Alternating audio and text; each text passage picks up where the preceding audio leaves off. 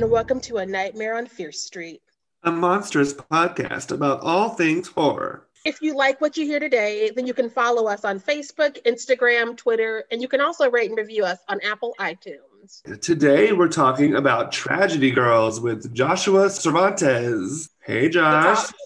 What's up? Before we get started, the first question we start with is, what is your favorite scary movie? Okay, my favorite scary movie, and this is actually very, very appropriate for the question. My favorite scary movie is Scream. And sometimes I feel like that is like the cliche answer whenever you answer like, what is your favorite scary movie? But Scream, I think, is actually the very, very first scary movie I ever saw. And I remember the first time I watched it, I had to be like 5 or 6 years old, definitely like kindergarten age. And after the first scene, after they, you know, the Drew Barrymore thing, I got sick to my stomach, ran to the bathroom, threw up because I was so terrified by what I just did. And so just like watching it, I watch it a few times every year, and I have like a big affinity for that movie and that series as a whole. So now it's just kind of funny to think that the first time I watched it, I was so terrified of it, but now I'm just like having parties watching Scream and like my own like Scream-a-thons with it. So I am offended that we are not getting Scream 5 this year, that we have to wait a whole other year in a pandemic, but pretty pumped for the fifth one. Hopefully it's going to be good. Same. I'm so excited. So is slashers like your favorite subgenre, or are you kind of like equal opportunity? Equal opportunity. I'm not quite sure if slasher is my favorite genre, especially because in recent years with slashers, I mean, Scream really did rewrite what the slasher genre was going to be, and it did kind of give a formula. And so now I feel like any slasher that just happened in like the recent millennia or whatever, decade, whatever, I don't know, time, it kind of just tries to copycat what the formula was, and I don't know if slashers are my favorite genre. I think my favorite genre of horror films, though, is movies that make you think, movies that kind of have like a psychological trigger to it, and things that just like really put it out there that like, ooh, but this could be you, or this could happen to you.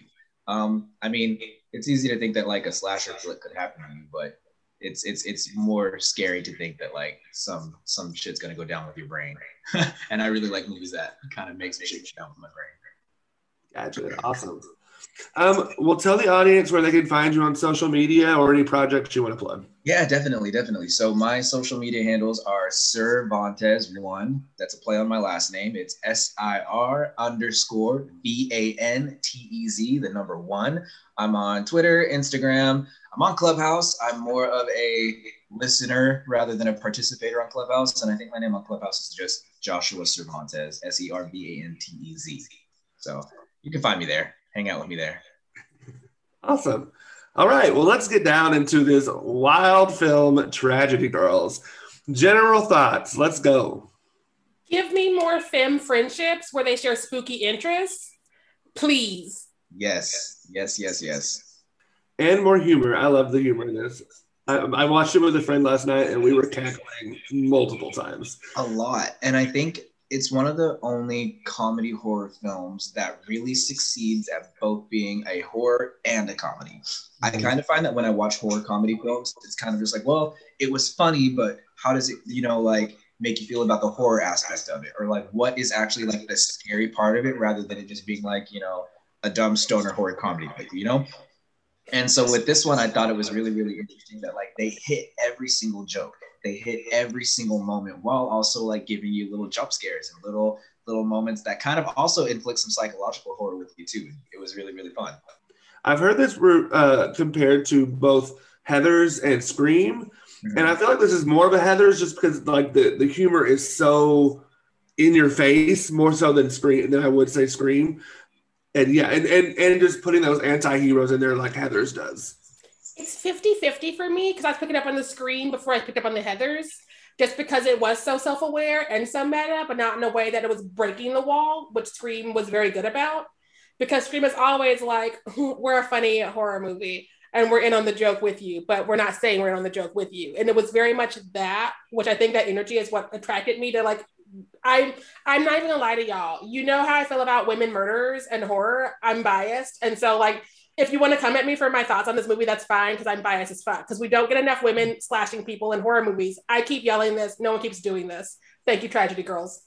Oh, I think where this movie succeeds too with these two anti-heroes is that they're not two femme women who want to kill because of like a past trauma or because like a past vendetta against anybody. They just want to kill people for fun. The line at the very beginning, which is very psychologically scary in a sense, because it's just like, oh my God, these are just people who want to be serial killers. But I think it's something interesting how in one of the first lines, they're like, we are about to graduate high school and go to college. Do you really want to do all this without having our first murder spree? And the other girl goes, no, I really want this first. And to me, it's just like, that's so wild that this is what they want their legacy to be before they go to college. That way they continue to do it and have like that built on them. And I really love that, because oftentimes when you see these two friends about to graduate from high school and go to college, it's like, do you really want to go to college without sleeping with Joe Bob or whoever the fuck right. He is? And it's like, no, you're right. I have to make it work because we're going to be long distance. I just don't know. And they're like, we got to kill some more people because we're not getting recognition. And that warmed everything. And my little cold dead heart, it jump-started it like a car. And I was like, oh my God, I think I have feels. They just wanted something exciting to happen. They lived in a boring town, and the most exciting things that were happening was, you know, a killer was on the loose, and they wanted to be the exciting thing in their town. Yeah. Yeah. This also reminded me that we've not had a lot of fun in a while, because a lot of movies try to be comedy horrors and they're not. And this one succeeded, and I appreciated it, because it's hard to have fun when the movie has some problems. And so this one was like, let's clear the way, let's make it fun, let's do the right things, and let's also kill some people. And I was like, that is a platform I can support. You have my vote. I think a comedy horror especially succeeds when you cheer for the murders, when you cheer for the deaths, when there are those times that can give you a little bit of a jump scare, but as they're happening, you're like, yeah, get them. Speaks a lot about like what we as Americans take in as entertainment, but I think it's fun. These two sociopaths were so relatable. Every time they tried to murder someone and failed, I was like, oh my God, I feel that. Not on a I tried to murder someone level, but just like life getting in my way of my own plans. Like how many of us are like, I'm outside and it's fucking raining. Or, oh yeah, my car won't start. Or other things, just life is always in the fucking way. And granted, they're trying to murder people, which makes it even funnier. I'm going to like leave that thought out there because I don't know how to finish that. I let it come across as weird. But they're super relatable sociopaths. There you go. I loved the aesthetic, just like the visuals in this film, the costumes and the set dressings and all that. I loved it. I thought it was it felt kind of 80s to me, but with like, which maybe made me feel like more Heathers than anything, but I really liked there were super bright colors. It was very vibrant. I thought it was really fun. I agree with what you said about the 80s aesthetic. And I think maybe that's also an homage to like 80s slasher flicks, the fun ones. The slasher flicks that everybody loves are like the 80s kind of stuff, and it's all fun. But I think something that I caught onto that aesthetic too was when Jack Quaid's character goes to pick her up for the prom, and his headlights on his car, they close like those old cars in the 80s. And it gave me that moment of just like, oh, of course he drives one of those cars.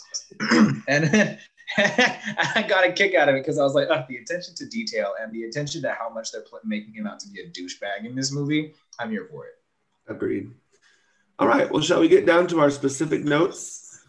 So, okay, one of my specific notes that I wanted to hit on was that I noticed that, like, I was very, very happy with the representation in this movie. But one thing I did notice is that the aesthetic is very campy. The comedy is very heightened and campy. And it is almost a queer movie, especially when you take into consideration the relationship between the two female leads. They have a very, very close bond that could be questioned if it is a queer movie, with having no queer characters in the film. Correct me if I'm wrong, but I don't think that there was any queer representation with characters in the movie. No. And so it did really make me wonder that, like, this is a movie that I can get behind because it is, like, something that makes me feel seen without being in the movie, if that makes any sense. They were soulmates. Like, yeah. That's all it was. Even at the end, it's like, no, you can't kill her. That's not the plan. It's like, I'm going to kill her. It's like, oh, I have to kill you now. Both of them did that shit to the person they rolled into the prom with. And then it was like, let's hold hands and like set the shit on fire. And I was like, this is a rom-com that I'm okay with. Yeah. That's actually right. It really did kind of turn into a rom-com, especially even at the beginning, they set it up to where, you know, one of them shows interest in a boy, and then the other friend is just, I'm sorry, I don't remember the character names. And then the other one is just like, oh, well, you don't need them. You have me. McCady and Sadie. Am I wrong? Am I right? And then one of them is MK? I think that's, yeah, Michaela. Yeah, she got the MK a couple times. Yeah.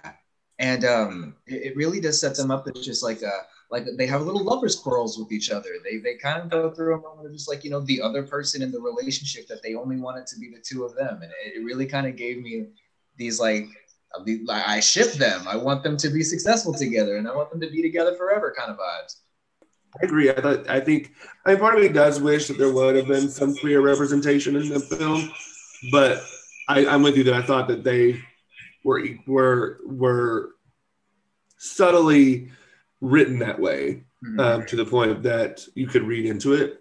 One thing that I thought was a weird choice that they made with the two girls, and I want to hear your thoughts on it, was in the moment in the film where the original killer is broken out of the basement and is put into this equation now, and he turns on the white girl, Sadie, and she essentially turns good for like 2 seconds in the film. Mm-hmm. I thought it was a choice to make her the one that like is the victim, and then the black girl is the one that gets with the killer. I thought that was kind of a weird choice, but I don't know. What are you guys' thoughts on that? I didn't have an issue with that because Michaela was very much about business. And even when they're resolving shit at the end, Michaela's like, bitch, you started this by killing your boyfriend's mom. I'm just finishing what you started because I thought that's what we were doing. And so I took that as two friends who just have different interests at the moment because Sadie was unhappy. Like we saw these flashbacks where they thought about each other while trying to live their lives separately. And so I felt like they were two halves of the same psychopath. And so they just had to find their back together. And I think that's why it didn't feel that way to me, especially because like to get one of my notes, like this town wasn't just like the one black person, which is what I'm always worried about, because I was like, okay, I see that like one of the leads is black, will anybody else be? And it was like, yay. I see so much representation and people having lines and actually doing things to be part of the story. And I was like, oh my God, this isn't just like the typical slasher white town I'm used to. So that didn't stick out to me. Well, and I also kind of appreciated it too, because it did kind of paint for me the real villain of the movie was, which was Jordan, Jack Quaid's character. Whenever he does have an affinity for Sadie, who is, you know, the white girl in the story, and he tries to paint Michaela as like, you know, Michaela's the true victim. I mean, the true villain. Michaela is the one who has a history of mental health issues. Michaela is the one who, you know, has a weird cell phone and does all this. So it is kind of like we are watching a white character very easily, you know, paint a picture of what a black character is. And I think the movie did a very, very good job of letting Michaela have all the power of her own story and her own character and kind of gravitating towards, you know, these tropes that are usually placed on people of color, specifically black women, in stories like this and in movies like this. We're not going to give that to you. We're not going to give you what these white characters want. We're going to flip it around completely. We're going to make it funny, and we're going to make you root for her too, because ultimately she did become the ultimate anti-hero of the movie. And I think that was a really, really smart choice, that it kind of led you to believe that, you know, oh, well, these were the people that were going to succeed and get their way. Just kidding. And I appreciated it a bit. Also, at the end, he is trying to blame his mother's death on Michaela when we all just heard Sadie killed your mom. Why are you trying to protect her, and why are you trying to save her and get her away from Michaela? Yeah. Again, let's blame Michaela for everything. It's those little subtle things, those subtle details that aren't explicitly stated in the movie, but we can pick up on them, that it's just like we see what this white person is trying to do. Mm-hmm. Can we also just, while we're in this conversation, talk about how I live for Michaela's family being the affluent one when Sadie and her father are living in not poverty, but poverty? Right, 100%. And I was going to touch on that too, how it kind of played up with like these class types, how it is the black girl who does kind of live with the wealthier family in a bigger home. And Sadie is the character who kind of lives in like, you know, a different circumstance. But while that was kind of like touched upon, it wasn't enforced in how their characters interacted with each other or in how other characters viewed them. And I really, really appreciated that it gave us these subtle details to kind of just like hint at where they were probably coming from emotionally, but not enough to have a judgment that was placed on them. And I think that that's actually very, very something smart, because it does kind of put them on an even playing field with each other without giving their home life as circumstances to, oh, well, why are they like this, you know? Yeah. Yeah, I live for it, because usually it's the other way around and people are like, well, you know, she's a bad element. You need to get away from her. She's trash from their side of the tracks. And so I just also live for seeing brown people have money, because we don't get to see that on film. It's always like, come play this crackhead real quick. And it's like, why? Why? We're in Mayberry. You don't have crackheads in Mayberry. Like, what are we doing? Even Craig Robinson's character was viewed as like the town hero for being like this heroic firefighter. And it was just like, that is a black man who was viewed as a hero, but their mayor was even a person of color. And you know what? They weren't the first people killed in the movie. And now it's just a very, very big step for horror films. Right? And they had lines, and the lines made sense. They weren't just speaking in stereotypes just to say we did something. Right. And I hate how like the bar is so low that is revolutionary, but it is. And it's another reason why I stand this movie. Like like I said up top, I'm biased. I'm high off this movie. I'm gonna be high off this movie for a minute. Got another 24 hours in my rental. I'm gonna do it again. So another thing that I really, really liked about this movie was the soundtrack. Can we talk about the soundtrack for this movie for a little bit? And I think it starts out with a play of like, I think the first song was it was a reference to, what is that song? There Is a House in New Orleans. Oh, yeah.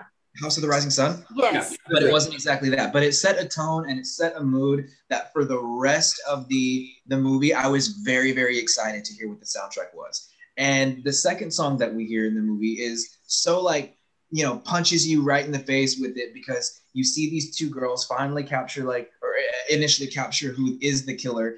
And the song starts playing whenever they're chopping up a dead body. And the song is called You and Me, Always and Forever. You and me, like always together. And I'm just like, I live for how relevant this soundtrack is for what these characters are going through. Plus, it's also just really, really good music. Like, I want to just have the playlist on as a workout playlist or something that I just listen to in my free time. It was so, so good.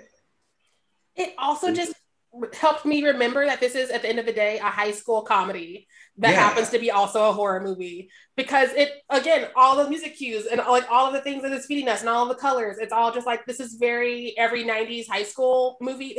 It's your Clueless, it's your Mean Girls, it's all these other iconic teen movies that we still watch, even though some of them are getting older, we have to like look at them a little bit differently.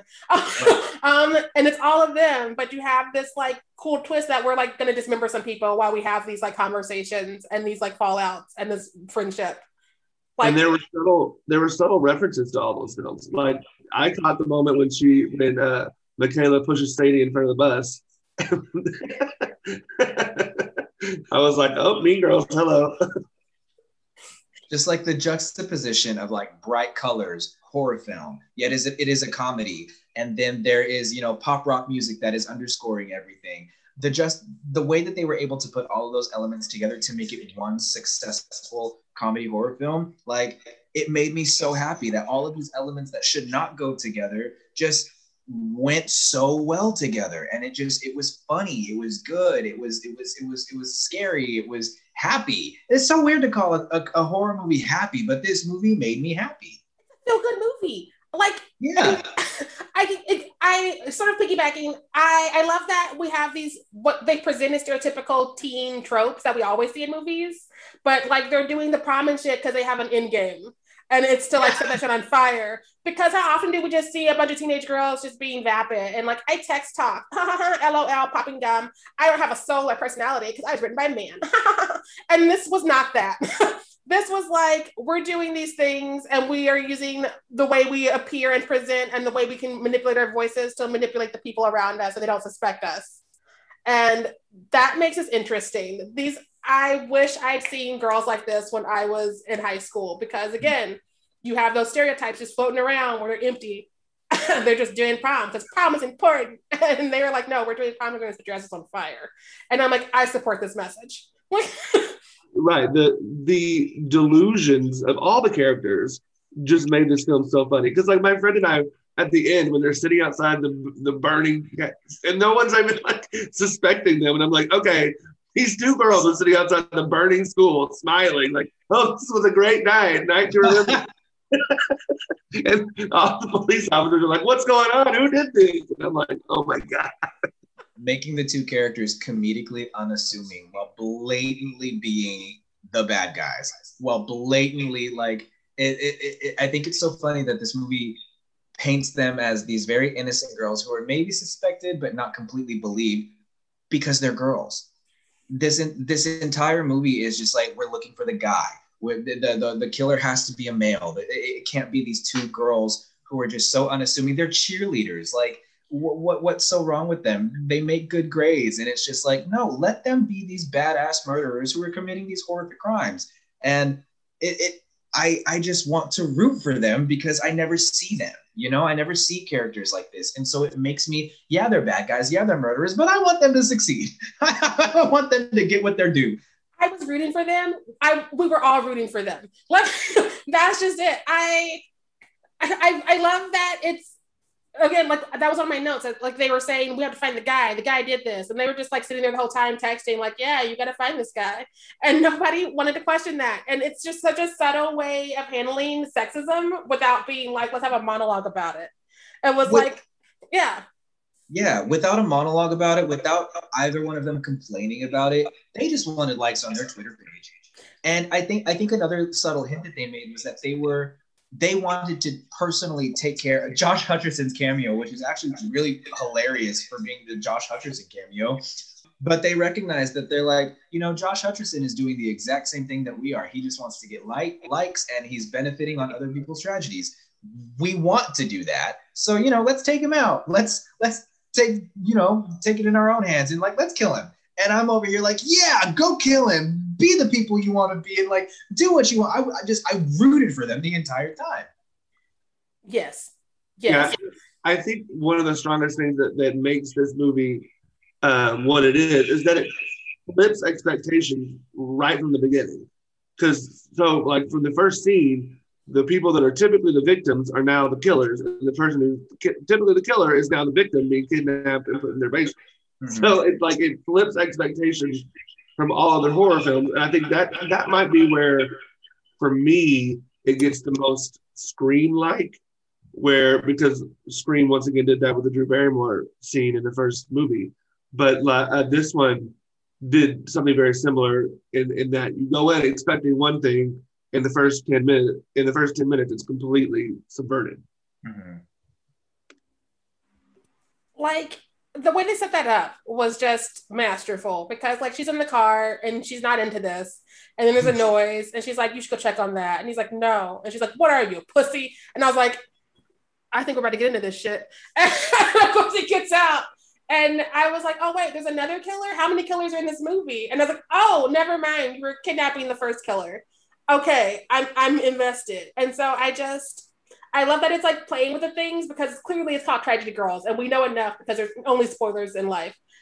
So you're like, well, I don't understand how this is going to fit. And they're just like, well, we have to do something different. We can't just have it come out with us stabbing people. Let us add the layers and let us like go all out and make it a supreme situation. And I lived for all of it. I lived for him spitting on them and them tasing him, the taser being from Amazon. Like it was... there were no throwaway lines. The subtle knock, the throwaway line that is absolutely a knock at Amazon. They literally say, oh, fuck you, Amazon. Like, yes, we all agree. It's just so sad that we all need Amazon in our lives. But the subtle knock that they had at Amazon for that, it is, you know, hats off to them. Yeah, I think the writing in this film was so subtle and funny. And, well, it was subtle when it needed to be subtle and not subtle when it didn't need to be subtle.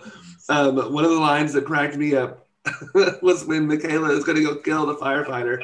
And she says, I'm not going to do another set. It's for my body.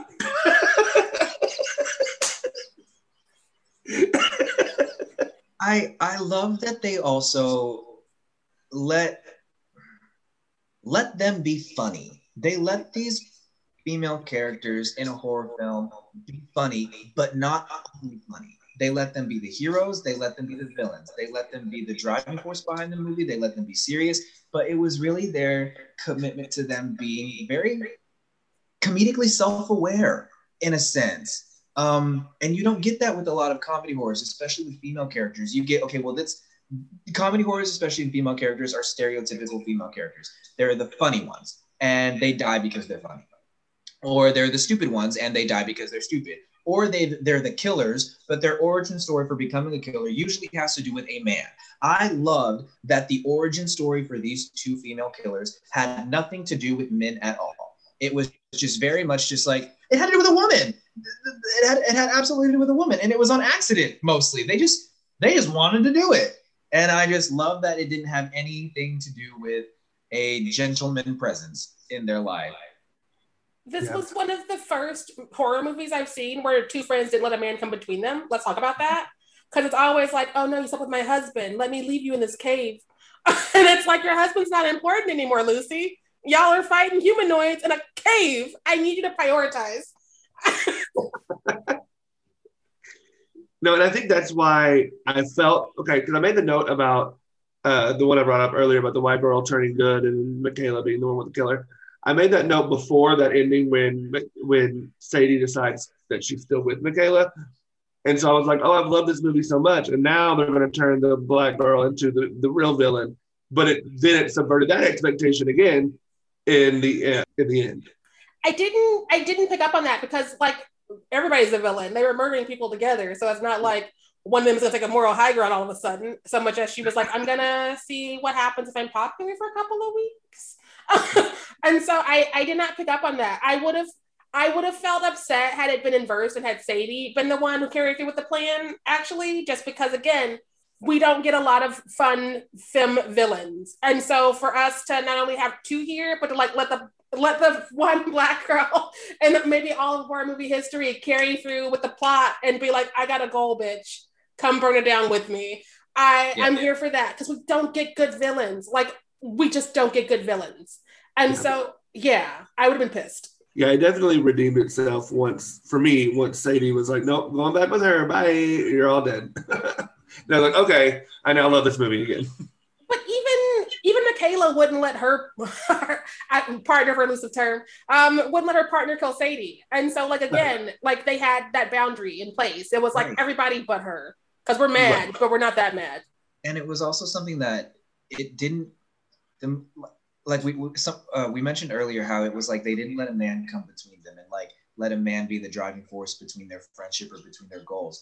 And I do think it was something that was smart of the writing in this movie, that when, you know, Sadie did show interest in Jack Quaid's character, and maybe she did want a boyfriend, and maybe she did want a date, she also wasn't like leaving Michaela. Like, even at prom, she was texting Michaela being like, I hope you're having a good time. Like, an I miss you kind of text. And like, I wish you were here kind of text. And then they show Jack Quaid's character kind of completely dismiss Sadie. And he's talking about like, oh, when we go to college, we can do this. And it is very much like it led you to believe that maybe Jack Quaid's character was, you know, one that we could root for. But like, in the end, men want women to be subversive to them.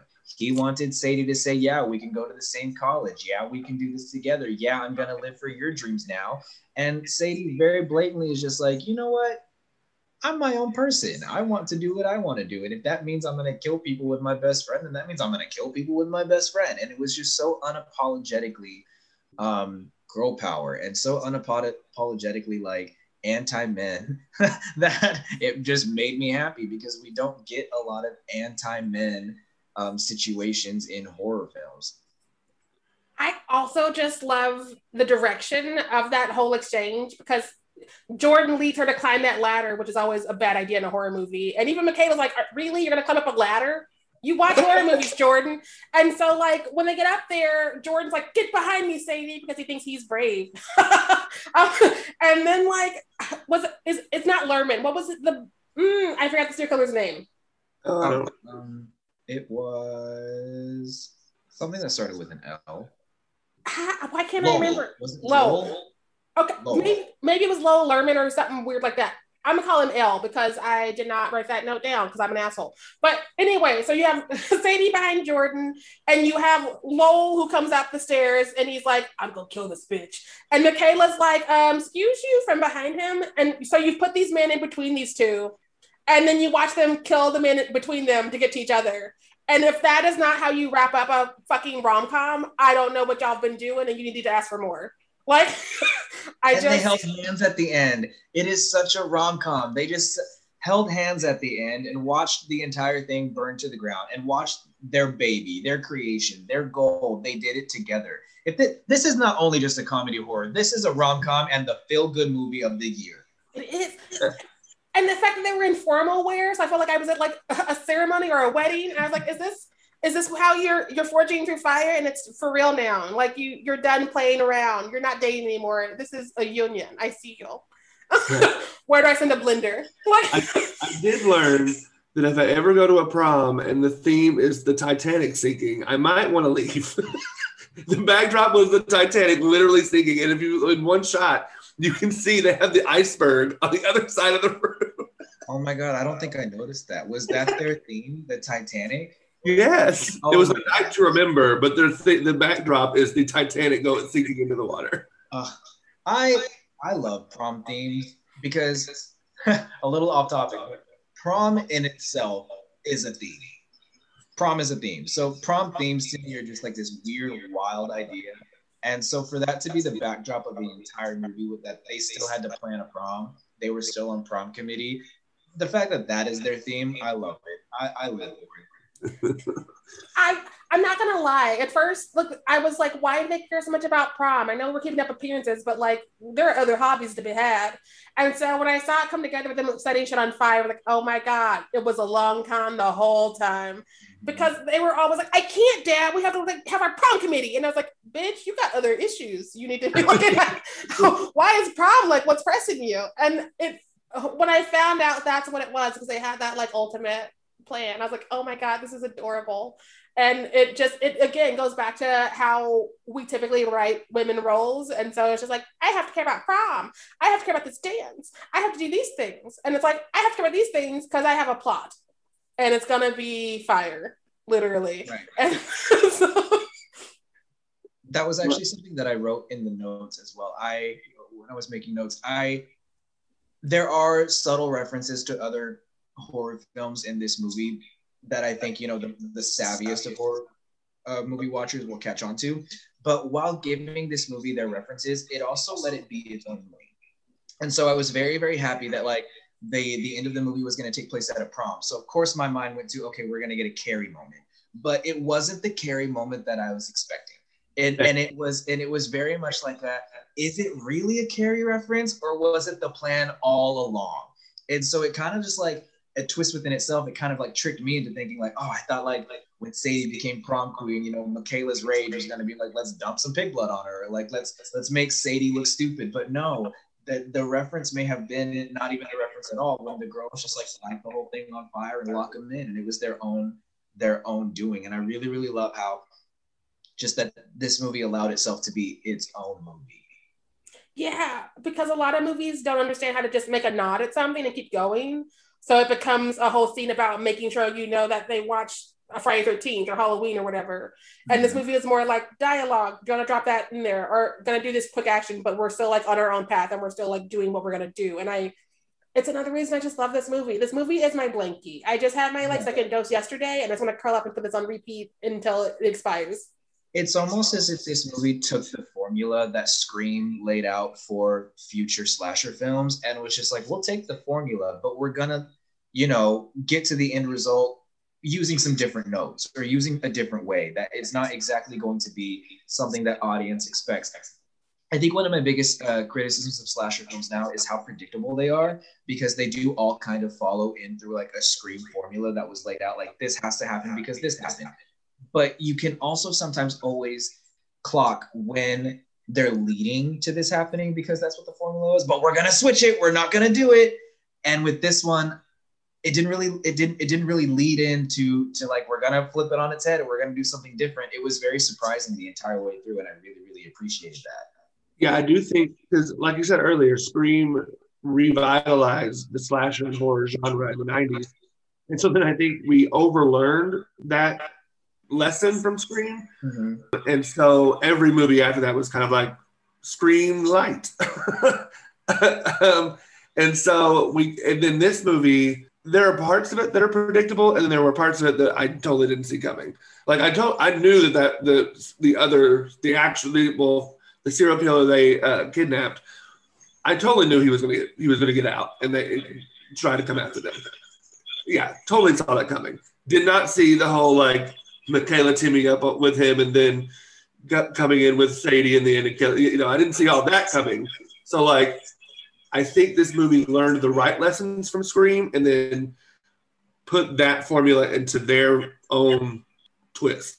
The second time I watched it, I did clock that after he breaks into the house and stabs Jordan and all that shit goes down, Michaela watches him running from the house and she looks at the house and then she goes after him.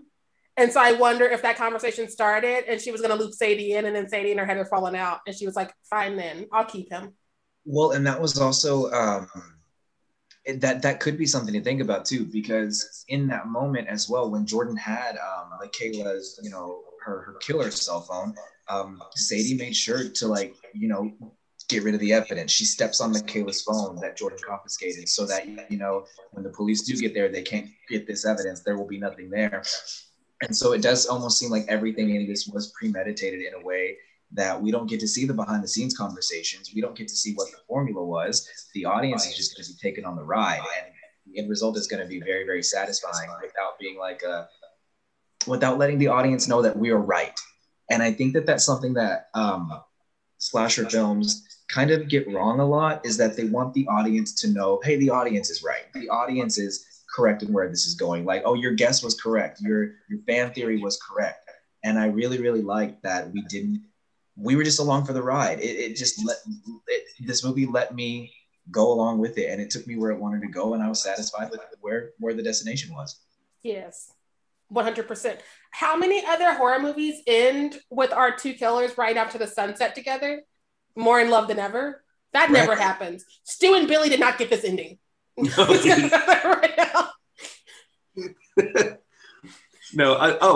standout scene for me is when they're cutting up the girl's body and the janitor's coming in. So me and my friend were like, oh shit, they're caught. They're going to have to kill him, or something's wild going to happen. And he just goes, it didn't even look at them. It turns the light up. I died. That scene for me was the highlight of the movie. I think that scene for me is where I was just like, oh, the comedy in this movie is, you know, they are not failing with this. They know exactly what they're doing. And it was so hilarious that you have this image of these two girls just cutting up this body and using the Breaking Bad treatment with this body. And then a janitor just comes in, doesn't see them, and then the brilliance of it was just magical. It was just amazing, like top to bottom. I am in love. That's just how I feel about this movie. I'm gonna go, like, when my rental expires, I'm gonna actually purchase it and have it on video on demand forever, because I need more. Like, yeah, I really, really liked this movie, and this is kind of picking back off of a note that Sheree had, but I had a similar one. I really, really liked that this movie closed. It ended on a button. It let it end with the perfect ending, but also kind of like it could continue, because Sadie and Michaela do go off to college together. And at the beginning of the movie, they say that they want to create their legacy and keep going on. So as a fan of this movie, I would really, really like to see a sequel that has them, you know, like, this movie makes you think like, okay, well, all of this stuff happened around them to where they are clearly the people who should be looked at as suspects, but they're not being seen as suspects. So when they go off to college, if there is a second movie, is it going to be the same situation? Like, are we going to see them clearly as the suspects, but just being able to get away with it? It makes me want to see, you know, is their plan in becoming these serial killers? Do they want to be known serial killers, or do they want to get away with it? Like, what is their end goal? And I'm really, really kind of excited if there were a sequel to, like, see, you know, where do they go from here? I want to know. I want to follow them. Right. I felt very, I'm going to say Dexter vibes, in that, like, they were doing this thing for their reasons, not as honorable as what Dexter made us believe he's murdering people for, but, like, they also were just very happy, like, being near it, to be like, what's going on? Am I being caught? But also, can I get followed real quick? And so, like, I don't know. It added to these are sociopaths and they're unchecked because they're women. And like that just, it's very heavy, because again, how many women go undiagnosed with ADHD and other things because it's just like, oh, gender, fuck you. And it's like, when we're in our 30s, we're like, oh, that could have helped me out in life. Thank you for seeing this now. And I think one of the reasons that I really enjoy this movie is, one of the reasons I enjoy horror is that typically, this is the case in every horror film, but typically the final girl ends up not needing a man in the end to live, to survive. That typically happens, not in every movie, like I said. And in this movie, it takes that aspect even further, that now they're using that like, oh, she couldn't, a woman could never do this, to their benefit, to help them achieve their goals. And so I think that that's taking that whole like kind of feminist lens of horror and then taking it to the next level. I don't know why this doesn't appear on more feminist horror lists, because usually people are like Jennifer's Body, and it's like, yeah, but also this is right here. Right. Here. It's an instance where this movie allows you to have two final girls who are able to leave the movie with zero trauma. Yeah. And I think that that is something when you think about movies like The Descent or Jennifer's Body that are very female-led, they're all driven by trauma.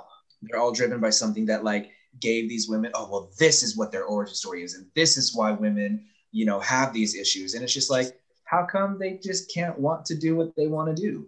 Why can't they have their own ideas? Regardless of if like the campy comedy aspect of this movie is that these two girls just want to be serial killers, give them their own thoughts. And I think that that's why this movie succeeds in so many aspects of what they were trying to put together, because it ultimately, they just let them be trauma-free.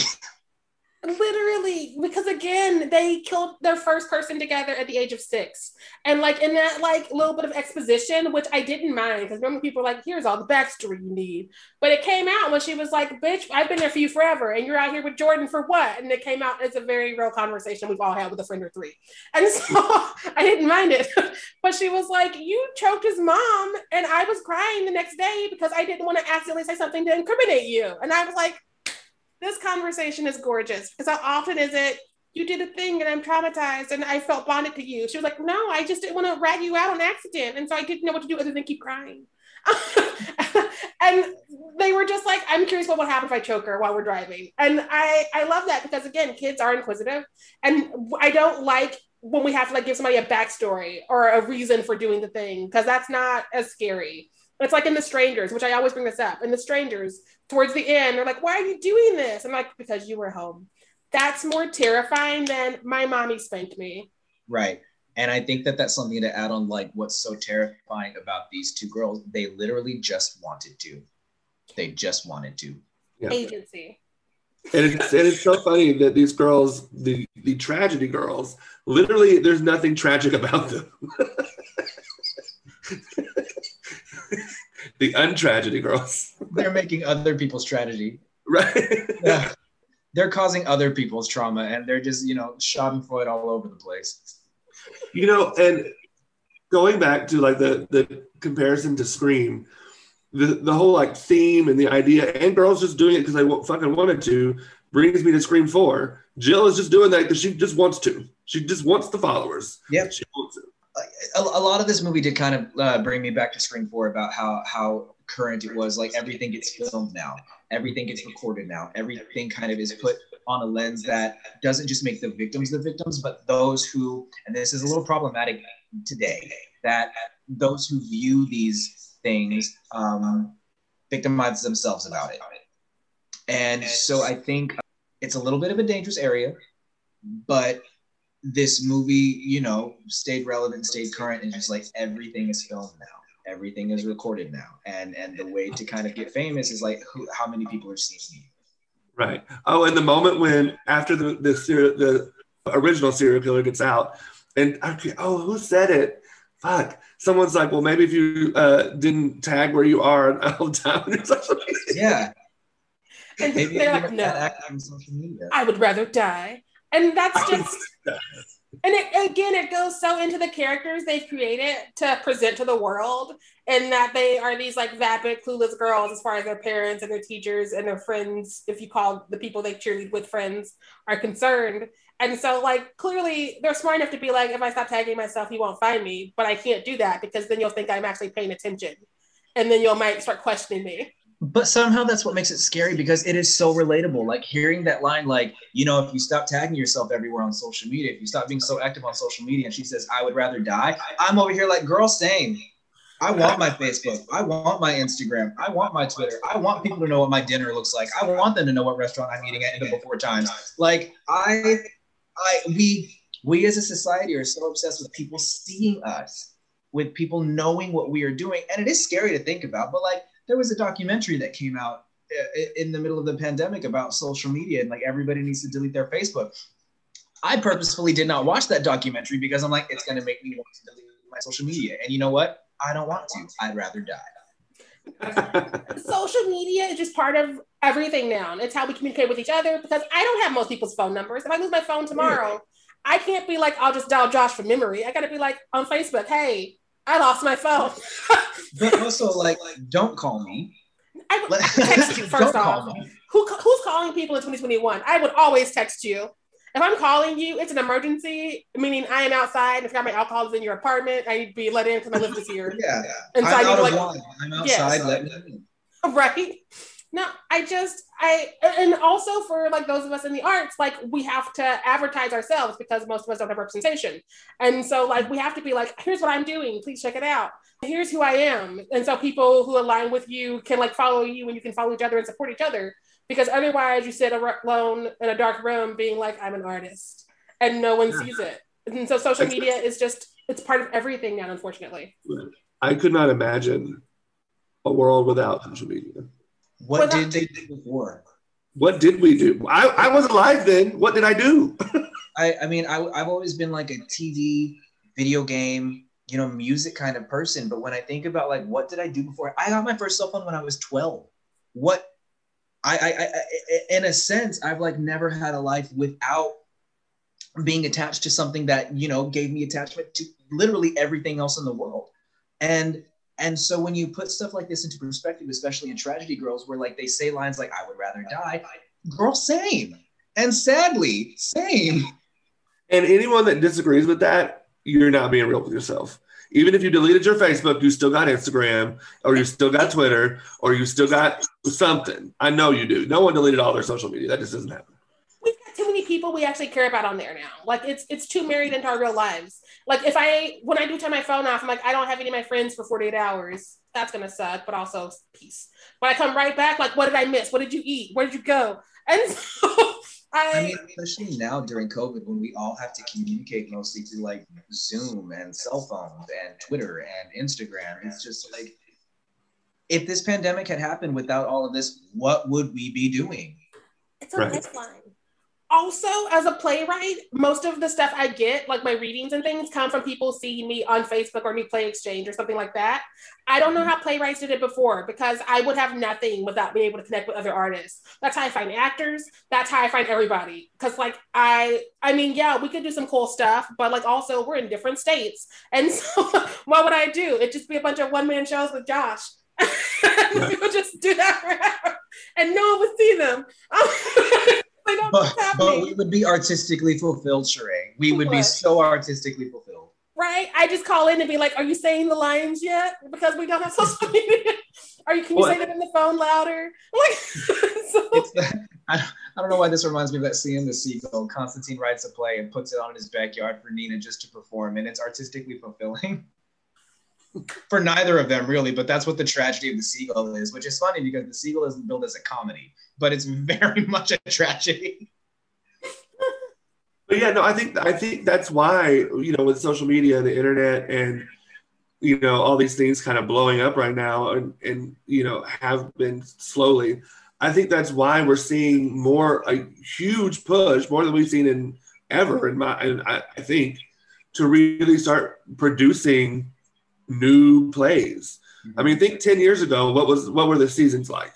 Shakespeare, Neil LaBute, you know, like it was all the same five white guys, straight cis white guys, you know, like, and now you're seeing a real push to diversify that where we haven't seen that before. And it's slow getting there, don't get me wrong, but at least we're seeing the push happen.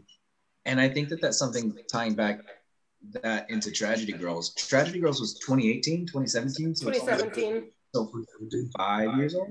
I'm bad at math. 4. Something like that. It's something to add on to that point that like, you know, it's a direction to take horror comedy into. and it gives something very, very different in a comedy horror genre that is not like any other, you know, in the subgenre. And it's kind of something that, like, in a sense of itself, it is kind of scary, because it is like, where do we go from here? What is scarier than not knowing what the future is? Where does the genre go from here? Yeah, agreed. I think that's it. Other than maybe the title is "I Would Rather Die." I love it.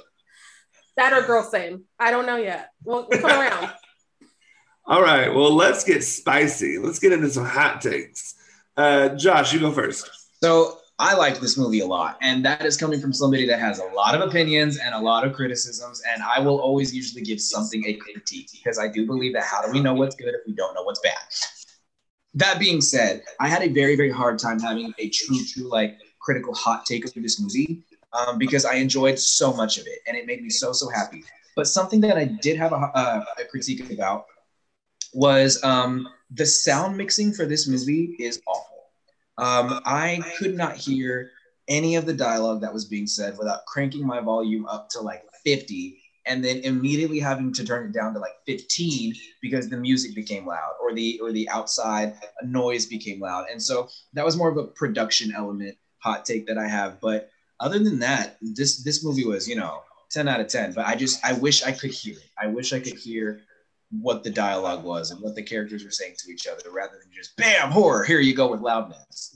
I'm glad you said that, because I always have the subtitles on, and so like I was like, am I hearing that or am I reading that? But it's hard because you're like engaged in it, and so I'm glad you said that, because I was like, some of this feels low, but also my TV is always loud, so I was confused. So I was like, should I call the doctor and get hearing aids? What is happening? Am I really deaf now? I am in cold, so my volume is always up down. It was so funny too, because I had just watched Sound of Metal before I watched Tragedy Girls. And, you know, if you don't know what Sound of Metal is, go watch Sound of Metal, but that's for a different podcast. But when I couldn't hear Tragedy Girls, I was like, oh no. Everything kind of just stuck with me in a very terrifying way. So it added an element of the horror. The Sound of Metal sound mixer has been on Clubhouse a few times in some of the rooms, and I'm always just like, I need to see this movie, because everybody's like, the sound is gorgeous and the sound is this, and so it's on my list. Like, I need to get into it. Not this weekend, because I'm with my Pfizer shot, so I'm not the best at attention, but next weekend when I'm back. It sounds really good. My hot take. There's so much to play with in this world and this friendship that I wish that we could have a TV show to expand the universe. And I would kill to be in that writer's room, whether I'm just getting coffee for people or what have you, because it would just be fun to watch them keep pulling this off in college or like after college when they're in their careers and just seeing how far you can push it. I can see 1-2 seasons in college, 1-2 seasons outside of college. I just, it's got some legs, and we're always pushing for things to become shows. And I don't know why this one isn't up there, or if it is, why I can't find receipts, because I want it now. I agree, but I'm with Josh. I want to see what happens when they get caught. Like, how does that affect me? No, I agree, because I think there's something to say, like, I want to see more. But realistically, we can't suspend disbelief for so long to believe, like, okay, they have to get caught. But what happens when they get caught? I want to see them, you know, are they happy to get caught? Are they terrified to get caught? Are they going to show remorse when they get caught? Because I'm rooting for them so much that I'm just like, never get caught. But realistically, you know, you're gonna get caught. I kind of see them having an End of the Fucking World type arc, and where they have to like button it for a second and like go get some therapy because things happen, and then coming back to it later in life, which I also love. End of the Fucking World, it's a quick little Netflix show. If you've not seen it, highly recommend for both of you and our listeners. I don't know why I'm not sharing the wealth everywhere. Everybody go watch End of the Fucking World. Everybody go watch it. So my hot take, I really enjoyed this movie. And I do think this movie walks the line well, but I could see other movies coming after this not walking it as well. But I think we do have to be careful in this culture, in this world, in putting films in the lens of the killer and kind of glorifying that. I know Sheree and I had a previous conversation about this in the previous podcast. So, well, I think this one walked that line well with how just completely delusional these girls are. And like, we're doing the right thing, right? You know, and I think this movie does it well, but I could see other ones not doing it as well.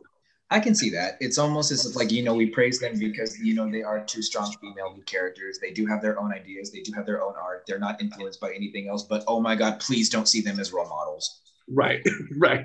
Yeah. All right. Well, thank you, Joshua, for joining us. Thank you for having me. It was fun. Fun little wild ride we had going on. Hopefully we'll have you back. You lucked out. You got one of the good movies because we've had some guests on here and we've done some shit. I was very, very happy to be assigned this movie. When I read that it was Tragedy Girls, I was like, let's do it. I'd seen this movie once. We watched it during like a Halloween movie marathon that we'd done with a couple of friends, and I absolutely loved this movie. And I hadn't seen it again since. So it gave me a reason to rewatch the movie. And now I talked to my partner about it. So my partner's actually downstairs watching the movie right now. Because I was like, you got to go down and watch this movie because it's just a lot of fun. So it's awesome. It's that's great. No, Next week we're covering Ginger Snaps with the friend of the pod, Amanda Espinoza and Dr. Eleanor Owicki. And that'll continue our month of asking the age-old question, where my girl's at? There you go. Thanks, everyone, for listening, and make sure you stay fierce out there. Bye.